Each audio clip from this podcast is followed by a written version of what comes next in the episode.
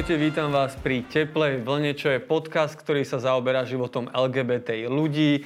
Našim zámerom je prinášať množstvo príbehov ľudí, ktorí tvoria túto komunitu, aby ste mohli aj vy zistiť, že komunita vôbec nie je nejakým spôsobom homogénna, ale naopak je veľmi pestrá.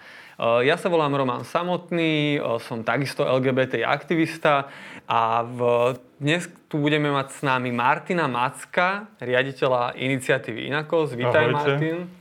Uh, Martin je v iniciatíve Inakos od 2009. Od 2012. je riaditeľ, výkonný riaditeľ iniciatívy Inakos. Rovnako sa spolu podiela na filmovom festivale Inakosti Duhovom Prajde Bratislava a takisto aj podpredsedom poradného orgánu vlády Výboru pre práva LGBT ľudí. Takže v celku kopu činností pre, pre teplú komunitu. Skús mi možno nejako priblížiť, že čo obnáša to, že si výkonný riaditeľ inakosti.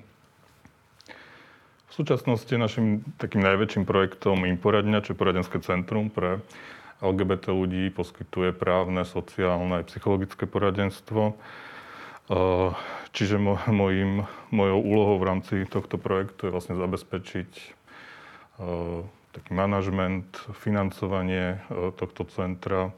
A keďže sme financovaní z projektov, tak samozrejme tou najväčšou činnosťou je ako keby monitoring a vyhodnocovanie a posielanie kopec administratívy, čo sme pravdu povedať, keby sme tušili, že keď, otvárame, keď sme otvárali toto centrum, že to bude takéto náročné, tak možno by sme do toho ani nešli. Ale uh, ukazuje sa, že je to veľmi potrebná činnosť, lebo uh, to, uh, počet ľudí, ktorí sa nás obracia, ako prekročil všetky naše očakávania, aj kapacity, treba povedať, preto ani nie veľmi propagujeme toto centrum, lebo skutočne sme plne vyťažení.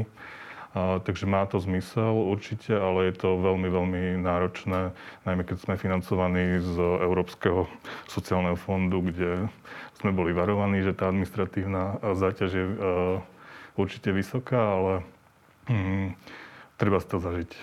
Uh-huh. Jasné, čiže život riaditeľa inakosti nie ako ju popisu, ho popisujú konšpiračné médiá, že niekde v Kán na e, nafúkovačke a milióny od Soroša, ale asi zrejme tá práca vyzerá trochu inak. Nie, samozrejme, e, financovanie našej činnosti je náročné, musíme zháňať e, financovanie z rôznych projektov, je to veľmi nestabilné, e, získame financovanie často iba na čas roka, na niektoré aktivity, niektoré musíme robiť, dosť veľa s ním musíme robiť vlastne vo svojom voľnom čase, zadarmo a podobne.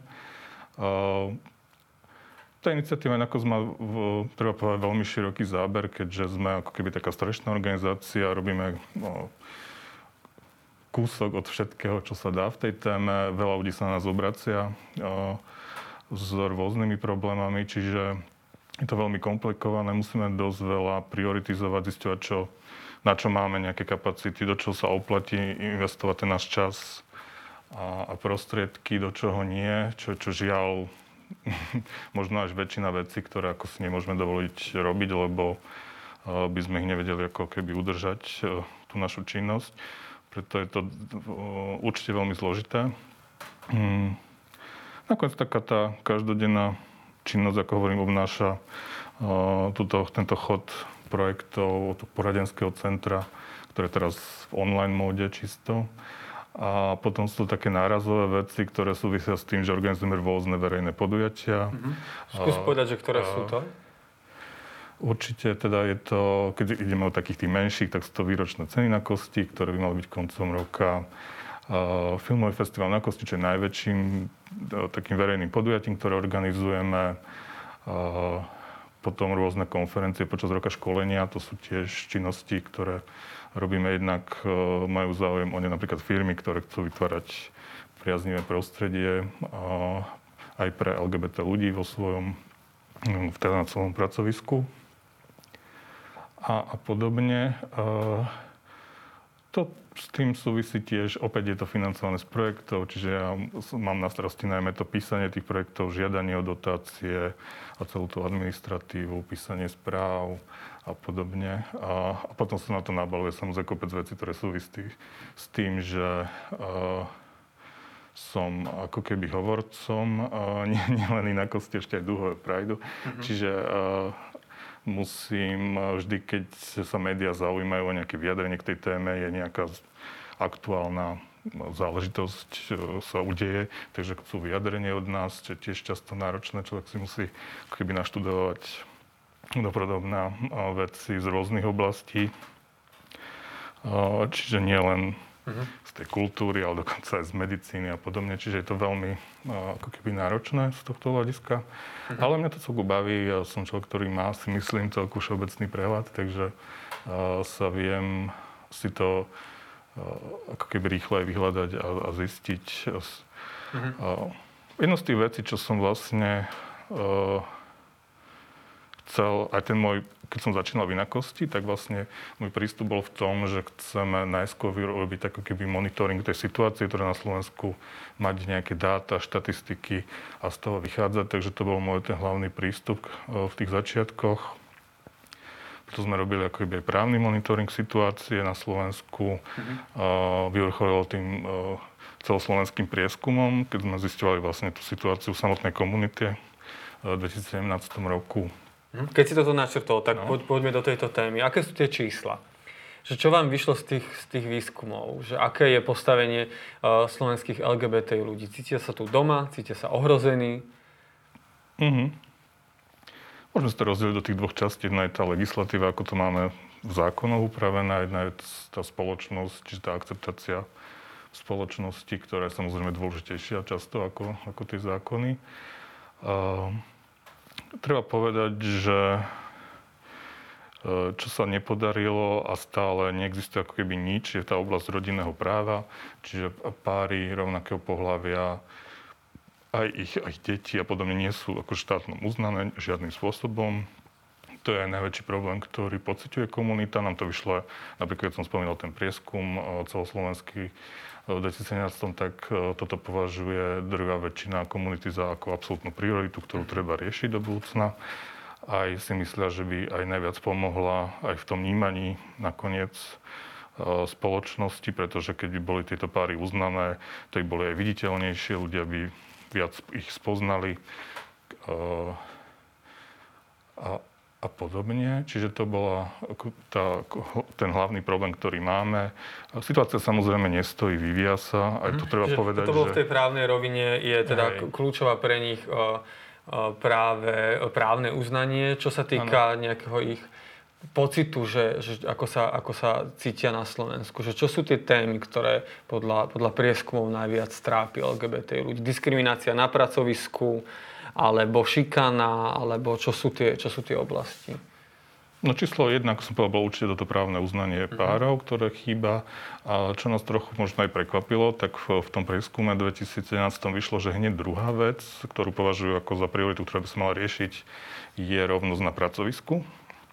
A, čo je No prekvapivé pre nás to bolo z toho dôvodu, že tu je ako keby aj najlepšia legislatíva, máme antidiskriminačný zákon, zákon E, zákonník práce, kde je zakázaná diskriminácia v tejto oblasti úplne, je to najdlhšie, už od 2004 roku to platí. Mm-hmm. Aj ako keby sa urobilo viacero programov, aj, aj projektov v tejto oblasti. Ale realita Ale je zrejme realita je zjavne, ako to tí samotní ľudia pociťujú v tých svojich kolektívoch, podobne je to e, stále veľký problém.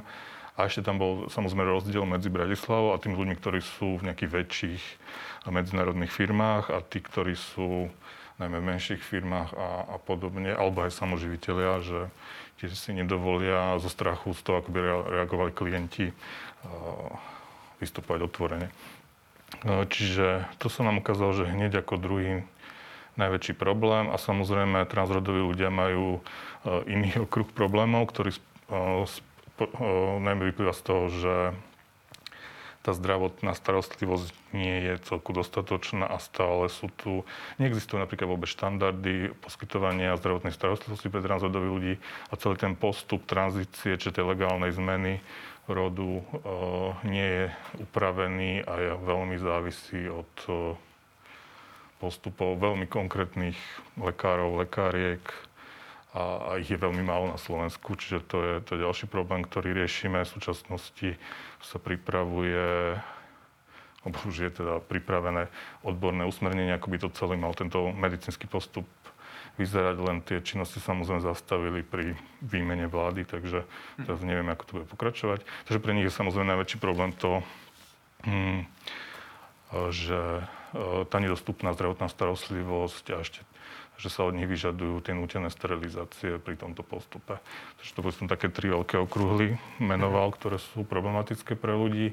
A samozrejme tam z rôznych, v rôznych obdobách sa stále objavuje tá téma, že tá nedostatočná keby akceptácia spoločnosti, predsudky, ktoré existujú a ktoré bolo treba odbúrať.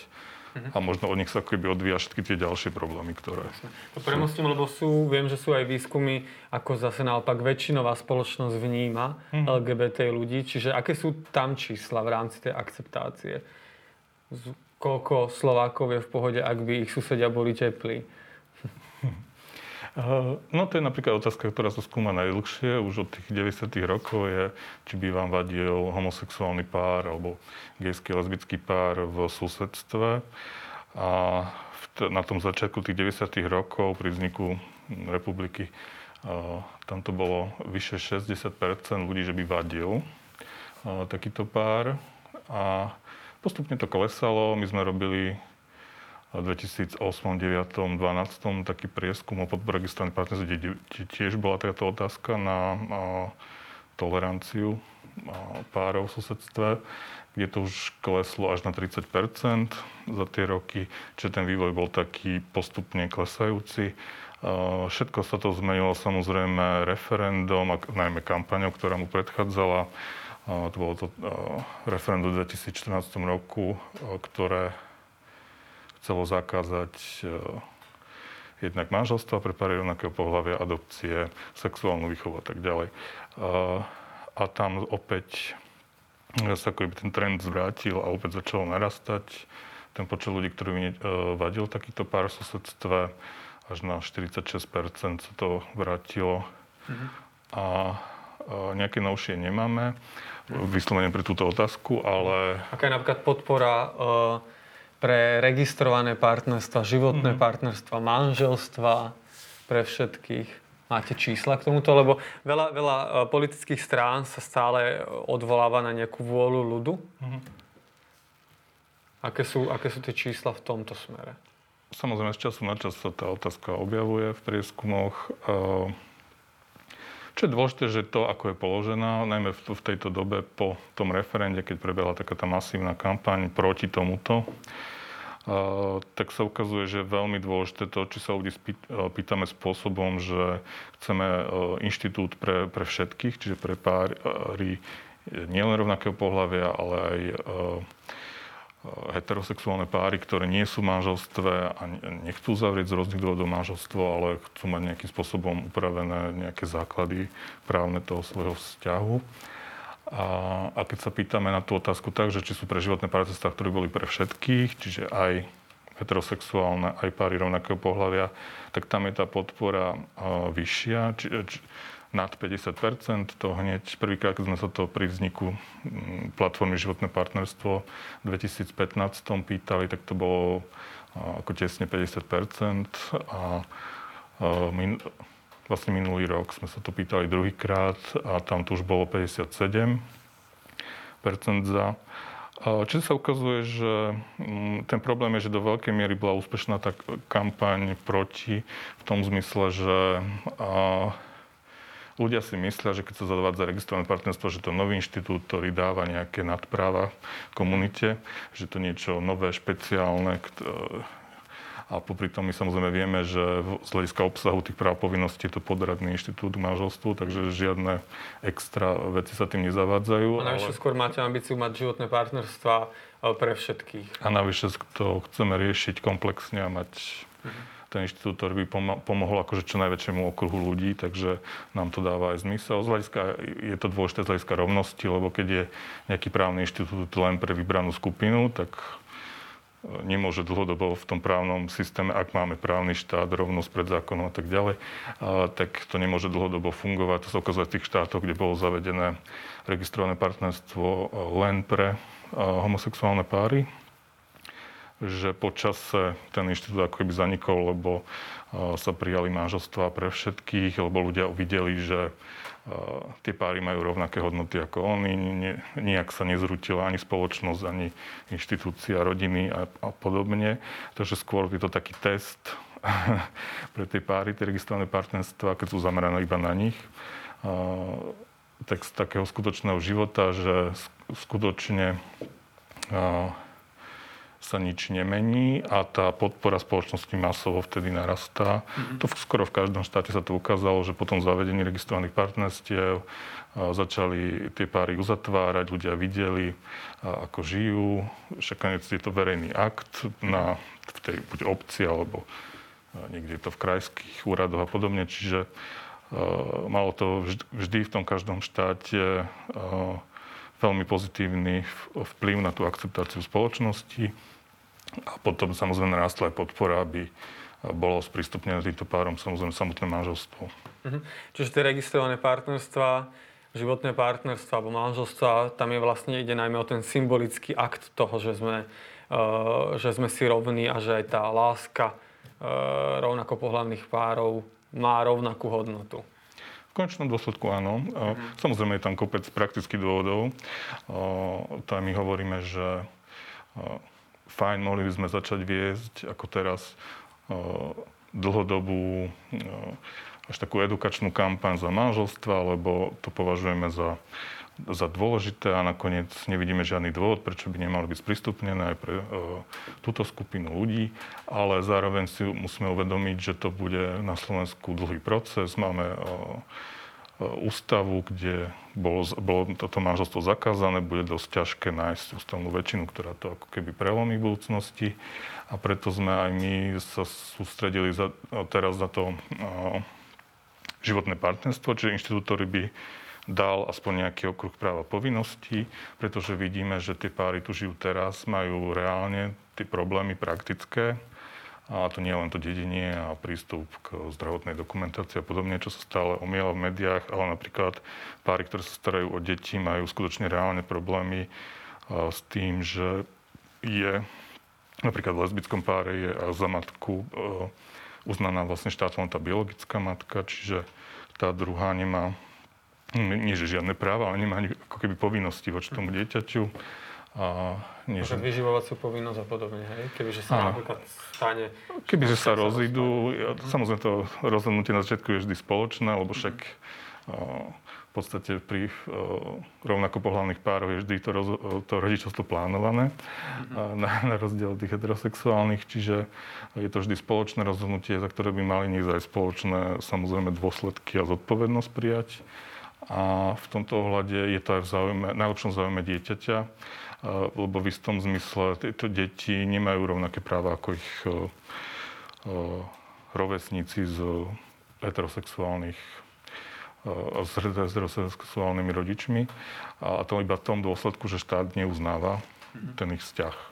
Toto je asi ten zaujímavý e, aspekt, že na jednej strane sa tu riešime nejaké čísla popularity mm. a nejaké prieskumy, ale na druhej strane sú tu zrejme presne takéto príbehy, konkrétne príbehy konkrétnych ľudí, kde práve tá legislatívna úprava môže predískať akým ako katastrofám a problémom. A často si to za normálne okolnosti neuvedomujeme, ale vždy len keď príde to zlé počasie, čo je väčšinou choroba alebo smrť toho partnera a podobne, tak to isto uvedomíme, že aha, toto všetko nám chýba a to nemáme. E, platí to aj teraz napríklad v čase e, tejto pandémie a koronakrízy, e, keď vidíme, že napríklad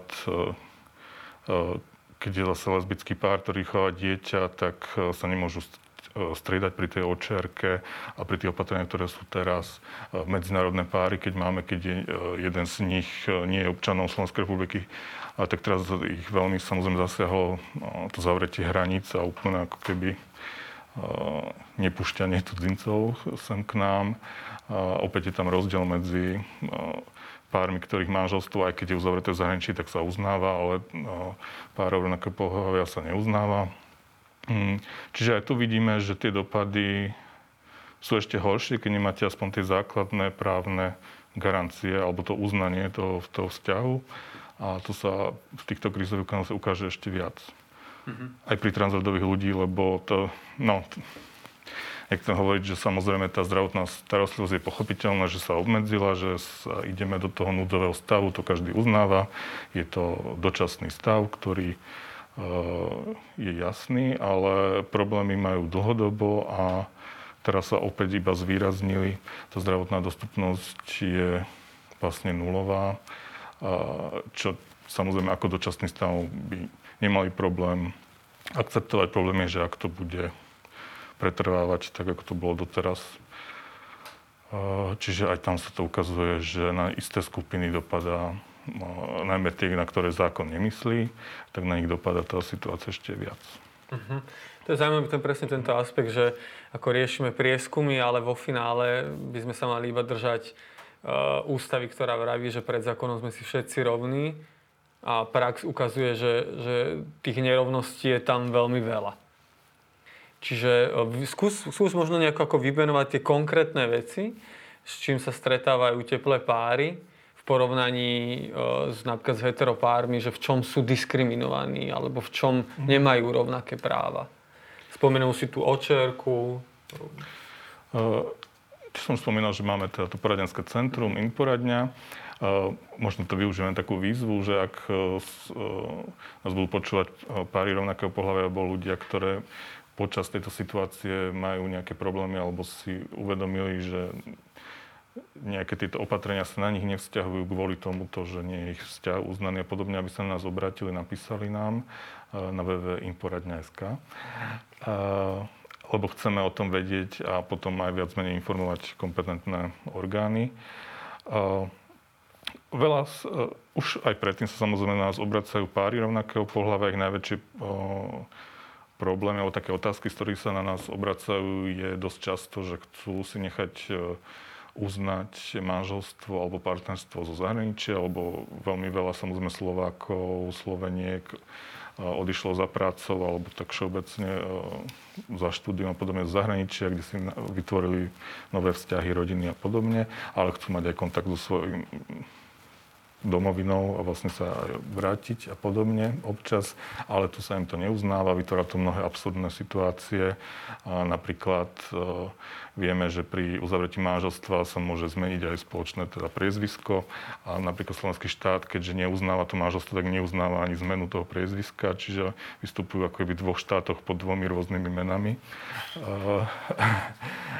A, a a úplne najhorším dopadom, ktorý je z hľadiska tohto neuznávania zahraničných manželstiev je, že dokonca môžu stratiť občianstvo, lebo náš zákon hovorí, že keď nadobudnú občianstvo iného štátu, čo na základe toho manželstva uzavretia môžu nadobudnúť v inej krajine, tak vlastne strácajú slovenské. A je tam výnimka pre manželstva heterosexuálne, čiže ak je to na základe manželstva, tak ten slovenský občan, ktorý je v tom eh, manželstve heterosexuálnom, tak nestratí to slovenské manželstvo, ani keď nadobudne to nové. Ja som ale, toto presne pár dní späť toto, riešil s kamarátmi, kde jeden je Nemec, jeden je Slovák a tiež riešili eh, možnosť eh, svadby, ale ten Slovák proste by automaticky musel prísť o slovenské občianstvo, keďže by to Keď bolo... nadobudne to a... nemecké. Takže ho, Pokiaľ heterosexuálny pár tento problém. A tam je tá výnimka v zákone, že oni, keď sa to manželstvo uznáva, tak e, e, nestratia to slovenské občianstvo, a, ale toto sa netýka samozrejme pár rovnako pohľavia, keďže ich manželstvo sa neuznáva, ani registrované partnerstvo. Čiže to je akože taký najväčší dôsled, najhorší dôsledok, lebo stratia ako keby ten základný vzťah so štátom, mm-hmm. ktorým je to občianstvo. A na druhej strane bola zaujímavá, e, keď sa teda mala Európska lieková agentúra mm-hmm. presunúť na Slovensko, tak sa otvorila táto téma, že či na Slovensku budú uznávané teplé manželstva z iných krajín. A tam bola taká akože veľmi sporná interpretácia toho, že, že by mohli občanom iných krajín mhm. uznávať a domácim nie. Tedy občan, e, teda ministerstvo zahraničných vecí e, rozprávalo ozaj veľké divy. To, to bolo zaujímavé. Veľa z tých vecí neboli tak celku pravda, že by sa to dalo nejak uznať na Slovensku, ale je pravda, že niektoré veci sa, ako keby e, sa uznali a to tým, že keď by, ale všetko by muselo prebehnúť v inom štáte, čiže keby prebehlo napríklad detské konanie v zahraničí, tak tie dôsledky sa u nás uznajú, že keď tu by vlastnili nejaký byt, tak ten by prešiel na toho partnera, ale musel by o tom rozhodnúť ten e, cudzí súd, ako keby v inom štáte. Mm-hmm. Takže ako keby takéto dôsledky by sa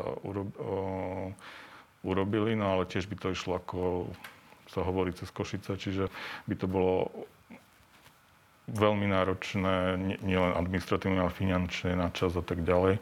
Čiže opäť tu by boli navyše komplikácie, ktoré nemusia vôbec byť, lebo sa to dá jednoducho vyriešiť správne. A bolo by to veľmi, ako keby na veľmi konkrétne, špecifické veci. Takže žiadne nejaké plošné uznanie, že by tu mali. Viem, že sa nejak vždy špeciálne riešia aj partneri diplomatov na Slovensku, ktorí prichádzajú z iných krajín ešte sa to riešiť cez rôzne výnimky a hm, nie je to dôstojná situácia, by som povedal, pre mm-hmm. tento štát. Aj v očiach ako keby z tej európskej, toho európskeho spoločenstva, ktorom sme súčasťou. Mm-hmm. V konfrontácii s týmto ako množstvo prekážok pre tie páry asi, že, že čo by teda stratila tá uh, uh, väčšinová spoločnosť, ak by boli uznané uh, životné partnerstva alebo manželstva pre všetkých. O čo by reálne teda prišla? Keď...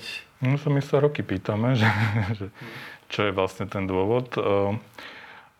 Je pravda, že zo strany štátu to nikdy nebolo nejak definované, ako keby oficiálne, že by nejaké ministerstvo dalo stanovisko voči Európskemu súdu, alebo čo, že toto sú dôvody, prečo my neuznávame mm, páry rovnaké pola. Ako to nebolo ani v dôvodovej správe v tej novele ústavy, ktorá prešla, tam sú také všeobecné veci, ktoré ako keby predstierajú, že sa to netýka, že nezakazujeme to párom rovnaké pohľavia, my len akože keby posilňujeme tú obranu manželstva. A je otázka, že pred kým a pred čím a čo sú tie hrozby, pred ktorým to chráni, že nie je sprístupnená pre túto skupinu ľudí.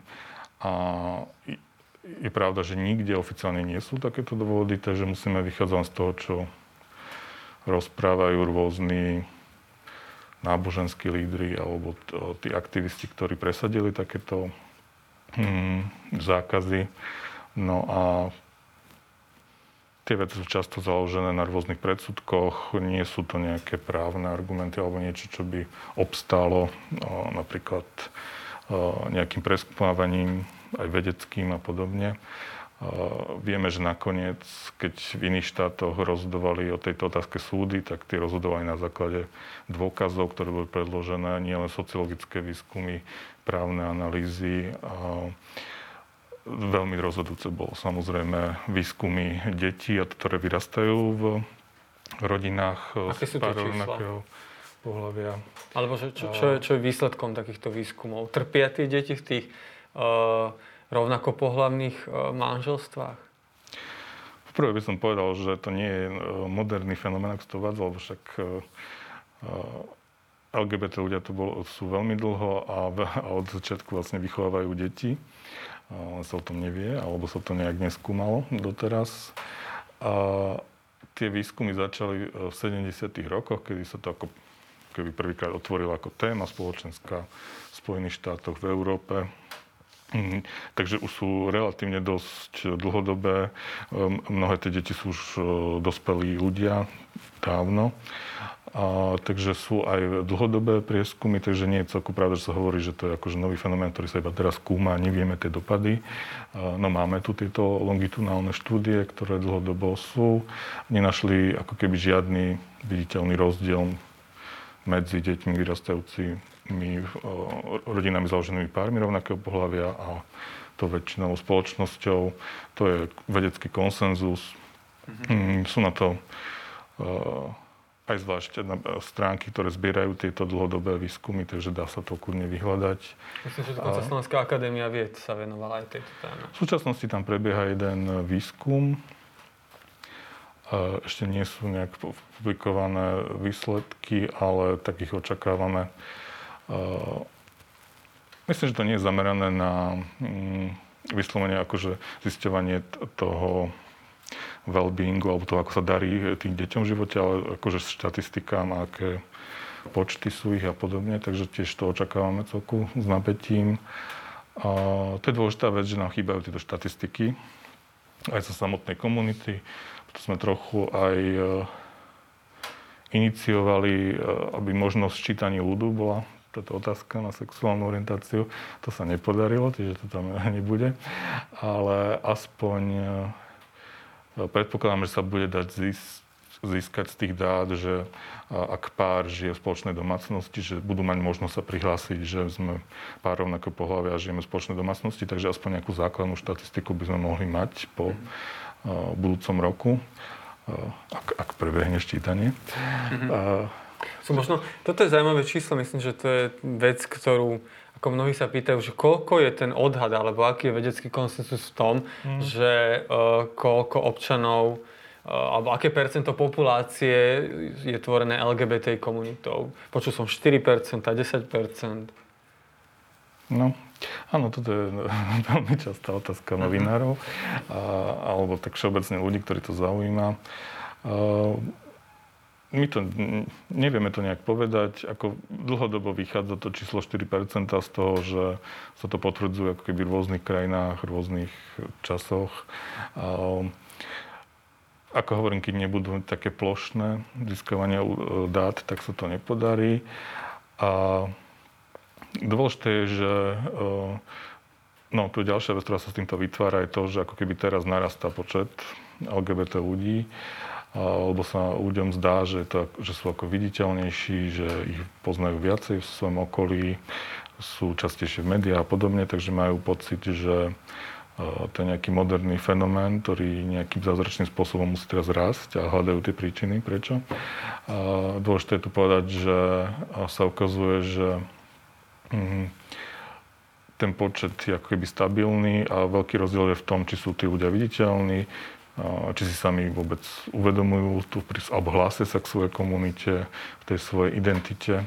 To je dôležité, že tá identita sa vyvíja, to je, to je pravda, lebo však to je sociálna, no, sociálny ako keby vec, ktorá sa v čase, v čase nejakým spôsobom vyvíja. A preto máme pocit, že ich je viac, pretože sú viditeľnejší, to je pravda a nemajú problém sa čím ďalej viacej ľudí prihlásiť k svojej identite verejne. A preto môžeme mať tento dojem, ale E, môžeme týmto ukludniť verejnosť, že ten počet e, nerastie a, ne, a nebude zrazu väčšina hej, ľudia nie spoločnosti. Sú, hej, ale, ľudia nie sú teplí len preto, že to je moderné. Áno, áno. Ale to je dôležité, že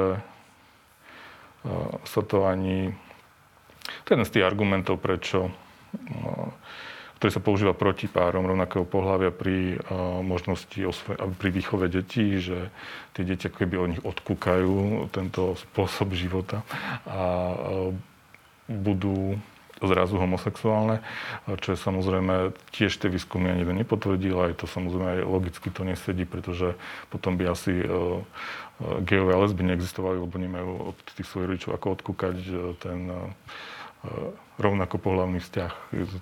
Mhm. keby sme to tak nazvali. Čiže... Mm, Hej. Tam sa presúvame k veľmi dôležitej otázke, že na jednej strane sme hovorili o tom vedeckom konsenze, čo sa týka um, vplyvu rovnako pohľavných párov na deti. Ale myslím, že základný problém na Slovensku je, že uh, mnoho či už z cirkevných kruhov a tak ďalej neuznávajú ani ten vedecký konsenzus toho, že homosexualita nie je choroba. Mm-hmm. Myslím si, že, že toto je asi hlavný problém, prečo sa situácia ne, neposúva na Slovensku, lebo my stále vlastne diskutujeme o tom, že či je to choroba, alebo nie je to choroba, aj keď teda vonku ten trend je úplne iný. Je aj toto problém samozrejme.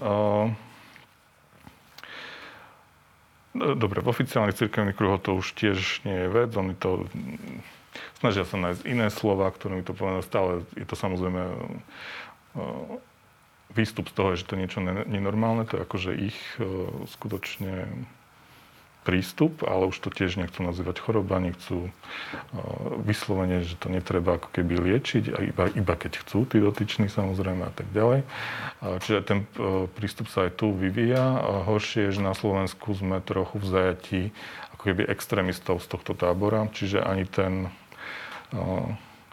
žiaľ ani ten katolický, nazvime to mainstream, ten hlavný prúd je na Slovensku radikálnejší alebo extremistickejší v tomto zmysle na Slovensku ako niekde inde. A toto je ten problém, že ako keby sa ten konzervatívno slovenský nechal uniesť takou skupinou extrémistov, ktorá tvrdí, že konzervatizmus iba toto, čo my hlásame. A, a majú potrebu sa ako keby k tomu hlásiť aj väčšina napríklad politickej scény a tak ďalej. Čiže toto je veľký problém, že neprebehla v rámci konzervatívneho prúdu taká vnútorná diskusia a že všetko sa to prijalo veľmi jednohlasne, jednostranne a ide to iba týmto smerom. No konec koncov potvrdiť svoj uh, vzťah s jedným partnerom do konca života je konzervatívna hodnota. Áno, je to, nie je to, podľa mňa táto otázka nie je o tom, že či máme konzervatívne alebo nie hodnoty, ale mhm. skôr o tom, že či uznávame ľudí za rovnoprávnych, za, mm-hmm. za, za že, že tá dôstojnosť je rovnaká a preto keď mám ja keď vyznávam konzervatívne hodnoty, či to zachovanie rodiny, tradície a podobne, tak by som chcel, aby aj tieto skupiny iné ľudí ich mohli zachovávať, mohli ich žiť. Čiže mať napríklad monogamný vzťah, jedno či, či mužský alebo teda ženský pár a vychovávať deti. Takže ak som za tie konzervatívne hodnoty, aby toto mohli aj oni realizovať v svojom živote, takže by som určite mal byť za manželstva, aby bol manželstva prístupné aj pre nich a mohli ten svoj vzťah rozvíjať a, chrániť. Ale ten, čo sa u nás presadzuje to, že vlastne táto skupina nie je ako keby hodná tohto. Mm-hmm. My chceme zachovať to manželstvo ako keby niečo exkluzívne. A tým, že keď vstúpi táto pre nás ako keby cudzia skupina, nazvime to, do, neho, tak sa nejakým spôsobom ako keby zníži tá cena tohto inštitútu. To, to často vidíme v tých debát, že oni o tej jedinečnosti manželstva a podobne, tým, že ako keby, keď sa otvorí ďalšia skupina ľudí, ako keby oni stratili pre nich nejakú hodnotu a, mm, a tú výnimočnosť, čo ja tomuto nechápem, tomto princípu. Lebo keď sa pozrieme na dejiny manželstva, tak to nie je, že bolo definované raz nejak a odvtedy je stále rovnaké. Aj na Slovensku manželstvo čím ďalej viac je prístupné väčšiemu okruhu ľudí v minulosti neboli možné manželstva medzi rôznymi vierovýznaniami, neboli možné manželstva medzi rôznymi sociálnymi skupinami spoločnosti. Bolo nepredstaviteľné, aby si niekto z tej elity zobral niekoho nižšie postaveného. Čiže tie dejiny manželstva aj u nás sú o tom, že sa otvárajú keby čím ďalej väčšie rovnosti a potom samozrejme rovnosti medzi partnermi, lebo tie ženy mali vždy postavenie, a ich bolo oveľa Mm, nižšie alebo menej práv a mali. A toto sa všetko v priebehu 20. storočia podarilo zmeniť. Naposledy počas druhej svetovej vojny bolo manželstvo zakázané medzi napríklad Židmi a nežidmi. E, a odvtedy sme už vlastne tú konfesnú akoby výlučnosť sa definitívne zbavili od druhej svetovej vojny. A rovnako boli už po druhej svetovej odstranené aj tie posledné rozdiely medzi mužmi a ženami v manželstve. Takže, eh, a toto bolo podľa mňa oveľa väčším, väčšou zmenou toho manželstva ako inštitútu, ako keby sa otvorí pre geo a lesby. Uh-huh. Lebo eh, to skutočne zmenilo ako to manželstvo vyzerá, aj tú formu, vzťahy v tej rodine a podobne. Ale toto, keď sa sprístupní pre túto ďalšiu skupinu obyvateľstva, nebude mať vôbec také dopady, ako mali už tieto veci, ktoré prebehli dávno. Jasné. Čo napríklad tradičná rodina? Čo to je? Existuje? No to je otázka, čo je vlastne tradičná rodina. A najmä na Slovensku, ktorou je krajinou historicky, kde e, máme veľmi veľ, e, sme mali vždy veľmi veľa neúplných rodín, nazvime tak, z tohto modelu tradičnej rodiny e, vypadajú, lebo u nás historicky samozrejme zasiahli nás vojny, ale najmä sme krajinou, kde veľmi veľa najmä mužov, odchádzalo do iných štátov, do Ameriky, po Európe a tak ďalej. Čiže bolo to celé skupiny žien, ktoré ako keby viedli sami tú domácnosť a, a rodinu. A, takže zrovna my sme tá krajina. Možno je to tak paradoxne, že preto tak upíname k tomu ideálu, že ho sami nemáme. Tak možno to tak vysvetľuje trochu. Ale tá realita bola vždy no, ako keby iná. Tak je to skutočne paradoxné, že stále sa máme potrebu tak upínať k tomu ideálu. Otec, matka je, je tá jediná rodina, ktorá by mala byť. A, a tá realita je popri tom iná a mali by sme aj, máme síce aj v zákone rodine tú rodinu, že všetky formy rodiny je potrebné chrániť, ale trochu to tam zaniká medzi tými mm. ostatnými princípmi, takže... Uh... A čo teplí ľudia? import zo západu v 90. rokoch alebo boli súčasťou slovenskej histórie už dlhšie? Jedno z našich aktivít vlastne v inakosti boli rôzne historické projekty alebo také zvýrazňovanie tej histórie, vyťahnutie rôznych vecí, o ktorých sa nevedelo. Čo najväčší taký úspech je, že sa nám podarilo nájsť denníky Imricha Matiaša, čo bol, čo bol vlastne aktivista od Prvej republiky, čiže tej československej v medzivojnovom období až po nejaké 50. 60. roky, čiže za, za komunizmu. A to, to je veľmi dôležité, že sme niečo takéto našli, lebo ten historický výskum je samozrejme založený na tom, čo sa píše v nejakých súdnych sporoch, lebo samozrejme homosexuálita alebo teda homosexuálny styk bol trestný predtým, takže jediný ako by zdroj pre historikov boli tieto súdne spisy, čo, čo nehovorí nejak o každodennom živote alebo tom, ako vyzerala tá situácia. Takže dôležité sú veľmi tieto memoáre a spomienky, ktoré samozrejme v, v tej dobe ľudia nemohli písať celku slobodne a zverejňovať, takže o to je to uh, také jedinečnejšie sa nám podarilo nájsť uh, denníky tohto človeka a, a ten ako keby pamäte, ten odkaz, ktorý chcel zachovať. Spracovala to kolegyňa Jana Zezulová, uh, Jablonická Zezulová. Máme tomu venovanú stránku imrichmatiaš.sk, kde si to ľudia môžu nájsť a ona e, ich plánuje aj teda vydať e, tieto denníky, takže máme sa na čo tešiť. Je dôležité hovoriť o tom, že mm, tu LGBT ľudia žili predtým aj v... Samotný Imich Matiáš sa narodil ešte pred prvou svetovou vojnou. Áno. A vlastne tá jeho ako keby hlavná aktivita bola jednak medzi vojnami a po druhej svetovej vojne tak. Áno. A, a samozrejme nebol sám, bolo tu kopec ľudí, ktorí síce neboli vyslovene aktivistami, ale, ale samozrejme žili svojim životom, mali partnerov rovnakého pohľavia a, a podobne. Čiže vytvárali možno aj takú kultúrnu sféru zaujímavú. Uh-huh. A mm, je to vec, ktorú určite sa treba venovať. A, aj z hľadiska historického skúmania je to vec, ktorú by sme veľmi ako keby ocenili mm-hmm. do budúcna. Jasne. Jedna z tých vecí, ktorých by sa mal niekto prioritne venovať, áno, určite. Jasne. Ja sa teraz vrátim do súčasnosti. Viete teda, poznáte uh, tú skúsenosť z minulosti, uh, ten aktivizmus na Slovensku uh, sa zväčšil v rámci tejto témy. Zákony sú jednoznačné, trend, trend zahraničí takisto vidno, že je ako keby LGBT friendly. Napriek tomu situácia na Slovensku je, akože to status quo sa nemení, dokonca sa zhoršuje. Čím to tak je? Čo je, čo je dôvod, že tá situácia u nás takáto? V Česku situácia absolútne iná. No. Keď sa porovnávame s tými mm-hmm.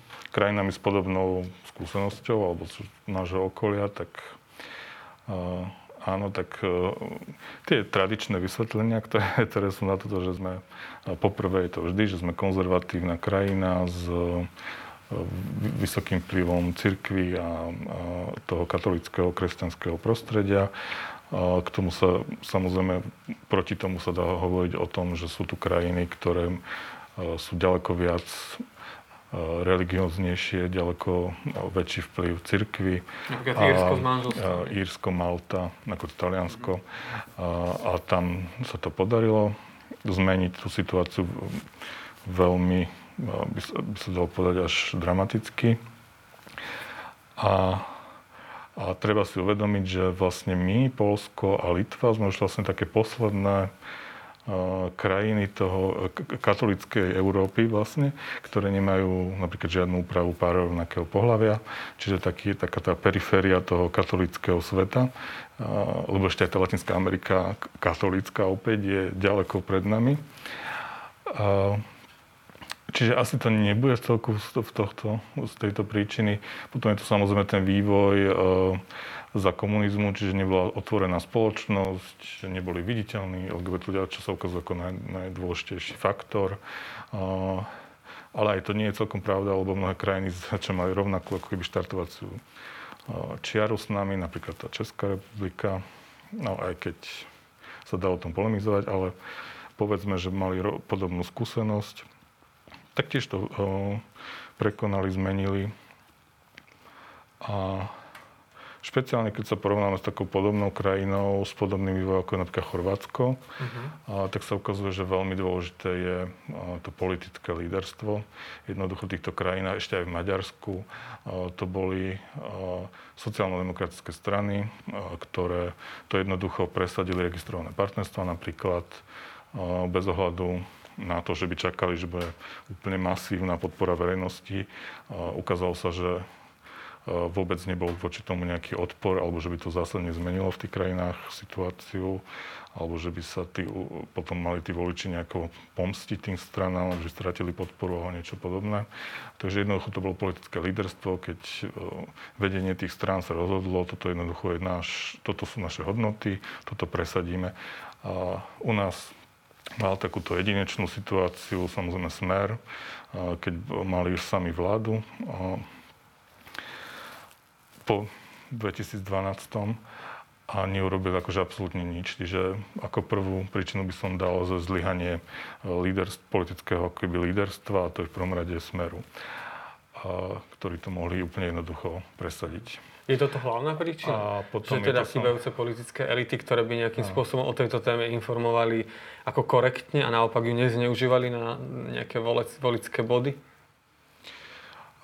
Čiže toto mohlo zásadne zmeniť tú situáciu, táto, to politické líderstvo. A potom samozrejme sú to šli tie veci, čo som spomínal, čiže aj to, že sme 40 rokov mali utlmenú občianskú spoločnosť, že tu, nemohli vznik- že tu nebol vôbec možný nejaký aktivizmus, alebo že LGBT ľudia ako keby neexistovali, lebo neboli zobrazení, počas komunizmu vlastne neboli zobrazení nikde, ani v médiách, ani keby oficiálne neexistovali ani v literatúre, kultúre, nikde.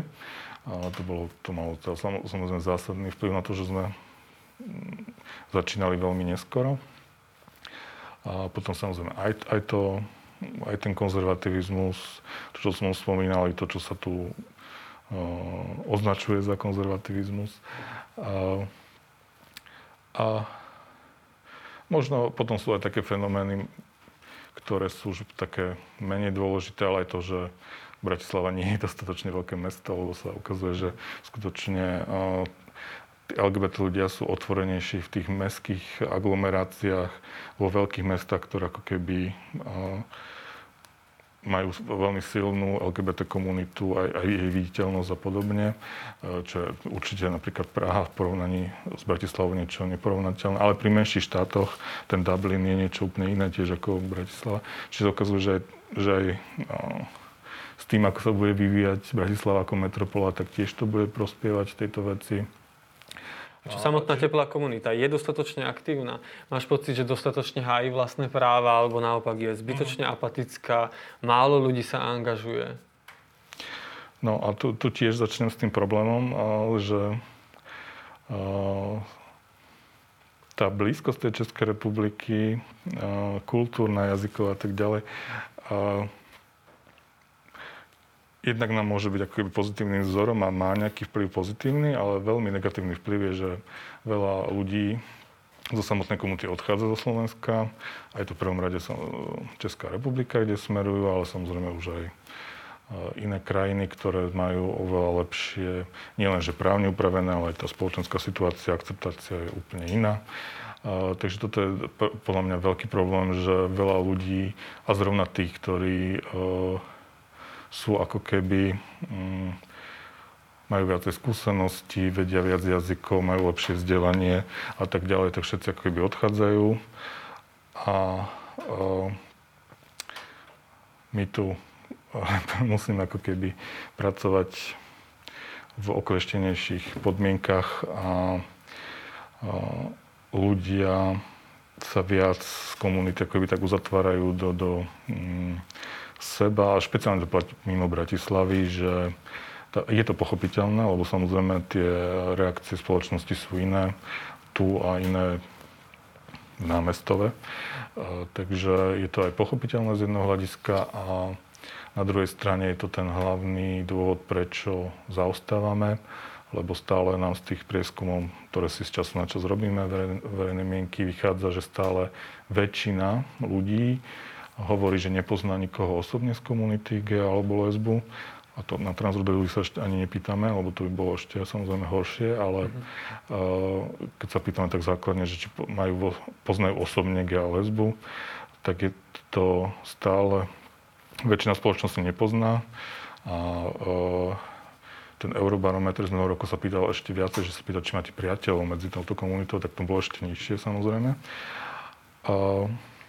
Uh, to je ten základný problém, lebo toto ukazuje sa, že v, v na to je kopec výskumov a skoro každý ukazuje, že keď niekto osobne pozná vo svojom okolí geolesbu, na pracovisku, v rodine alebo v susedstve, tak má oveľa lepší postoj, akceptujúcejší postoj k, tým, k ľuďom.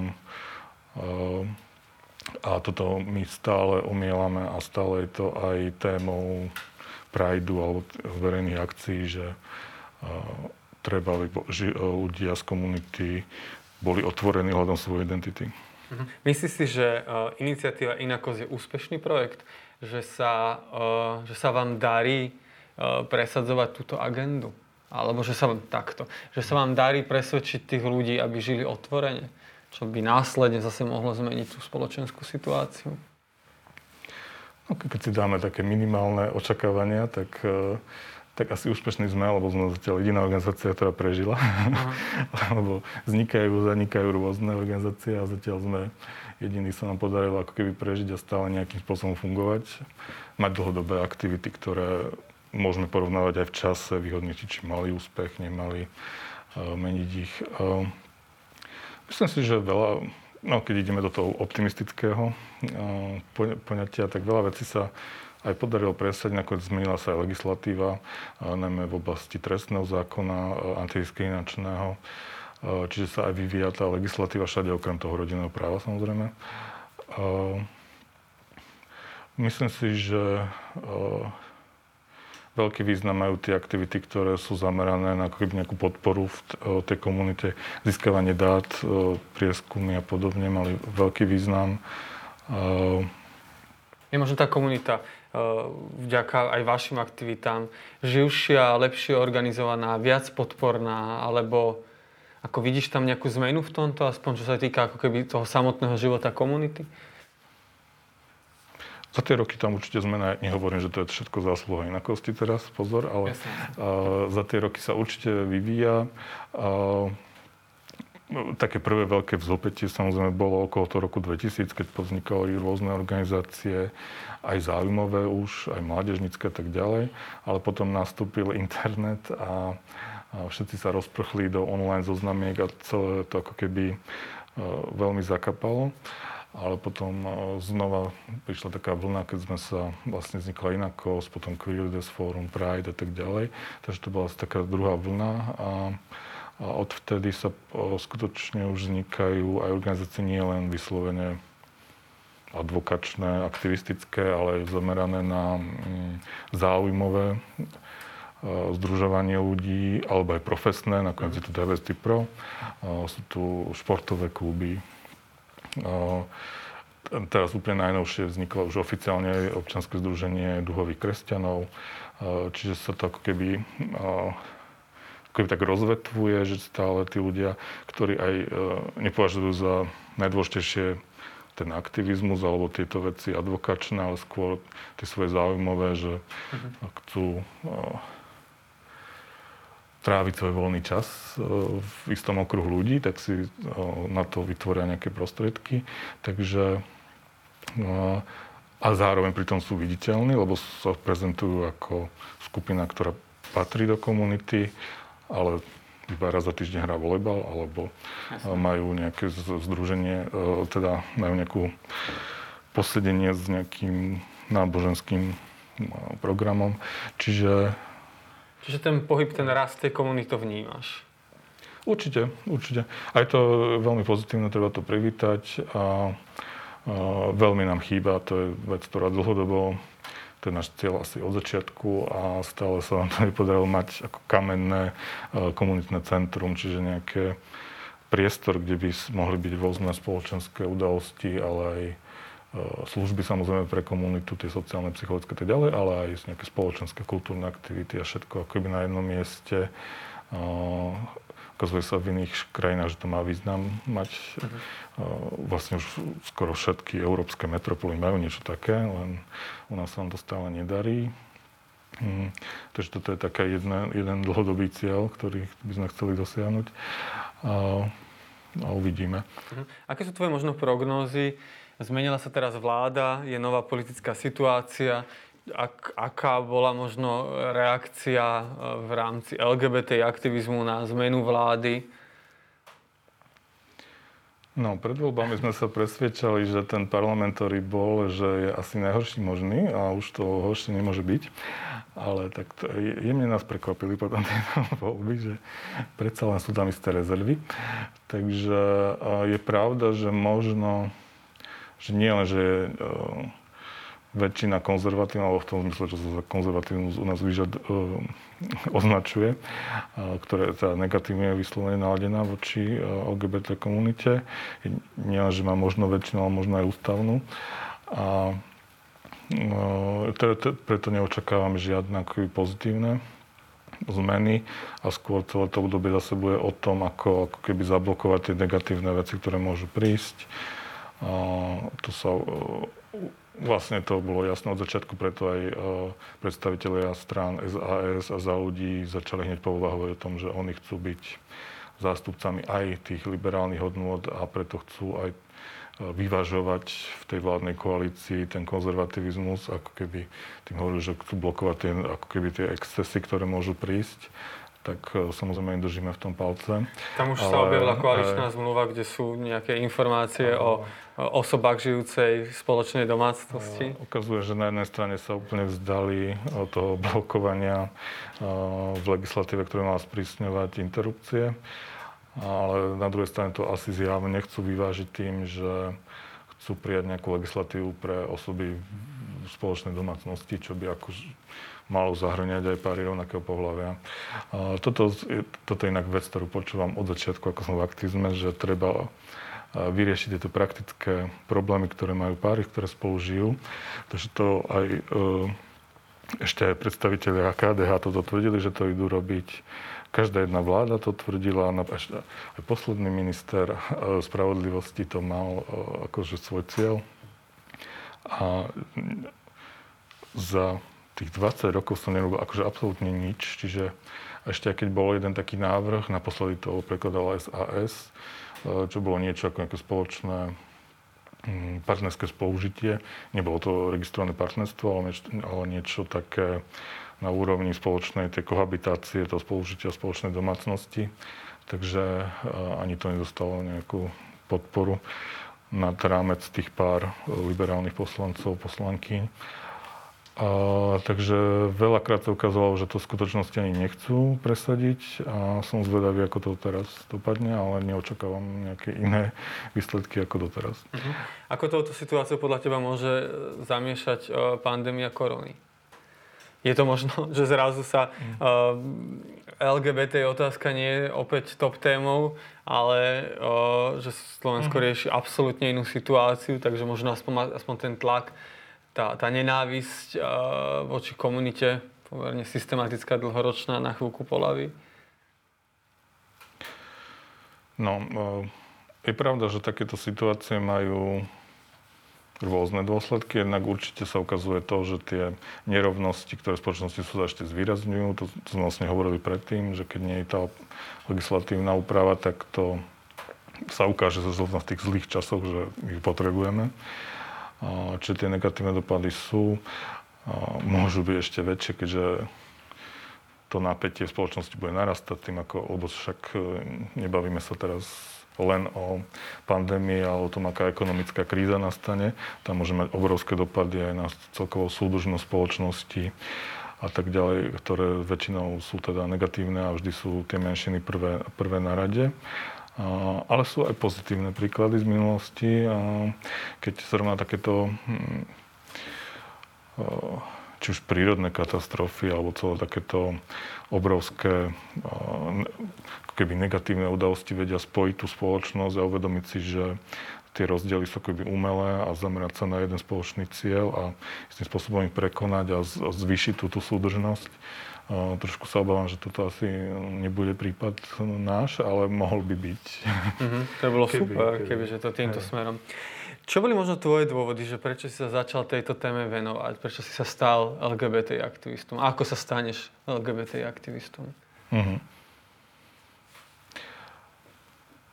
Uh, ja som študoval vlastne históriu na Filozofickej fakulte a potom európske štúdia. A, ale a, tak trochu okrajovo som sa dostal som do tej téme e, dejín, keďže ja som sa venoval najmä židovskej komunite počas holokaustu, ale tak som študoval aj rôzne súdne spisy a tak ďalej, tak som sa aj zameral na túto tému. A jednak samozrejme zaujíma kvôli e, osob, svojej vlastnej identite a tomu, čo chcem dosiahnuť akú zmenu spoločnosti, aj pre seba. A preto som oslovil vlastne vtedy inako s tým, že či by nemali e, záujem urobiť nejaký taký malý historický projekt alebo niečo ako prednášky alebo niečo podobné, čiže nič akože zavratné. A vtedy som sa vlastne stretol s tedajším predsedom e, Jankom Benecom, ktorý e, ma postupne tak viac zainvoloval do tej inakosti a Prvú takú úlohu som dostal, že reprezentovať inako zahraničí, čiže medzi tými organizáciami európskymi. A, takže ako prvá moja vec ma vyslali do Bruselu. A, a, takže to bol dosť taký šok, ten, tá prvá cesta. A človek uvidel, čo všetko sa deje v tej téme a čo všetko sa dá robiť, ako keby, a aké sú príležitosti a tak ďalej. A to myslím ma dosť tak namotivovalo, že hm, začať aspoň niečo z toho robiť aj na Slovensku a postupne sa tie veci tak nabalovali, až ma istou vylučovacou metodou zvolili potom za predsedu a riaditeľa a, a potom to už išlo takto. Uh-huh. Je to práca, ktorá ti dáva zmysel? Áno, no, určite sa to strieda. Tie momenty sú aj ako, mm, keď si človek uvedomí, najmä tie dni po voľbách, že, že, čo, že zase tu nič nebude, takže uh, sú aj akože veľmi uh, momenty, ktoré človek je ako keby trošku na dne, ale uh, tak celkovo určite áno, uh, vidíme tie dopady um, aj tých našich projektov, aj to, ako ľudia reagujú z komunity, nemyslím na Facebooku, ale to, ako nám píšu tie podnety do Inforadne. Vidíme, ktoré veci majú zmysel.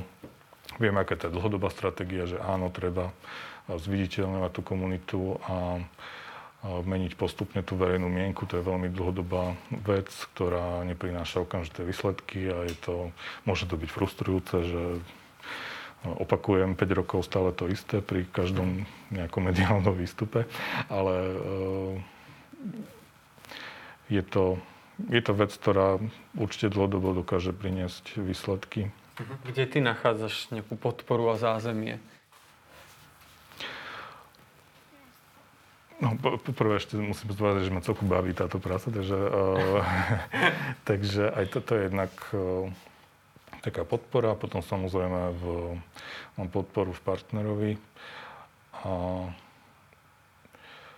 a venujem sa rôznym činnostiam, ktoré ako keby odputávajú tú, pozornosť od tých negatívnych vecí.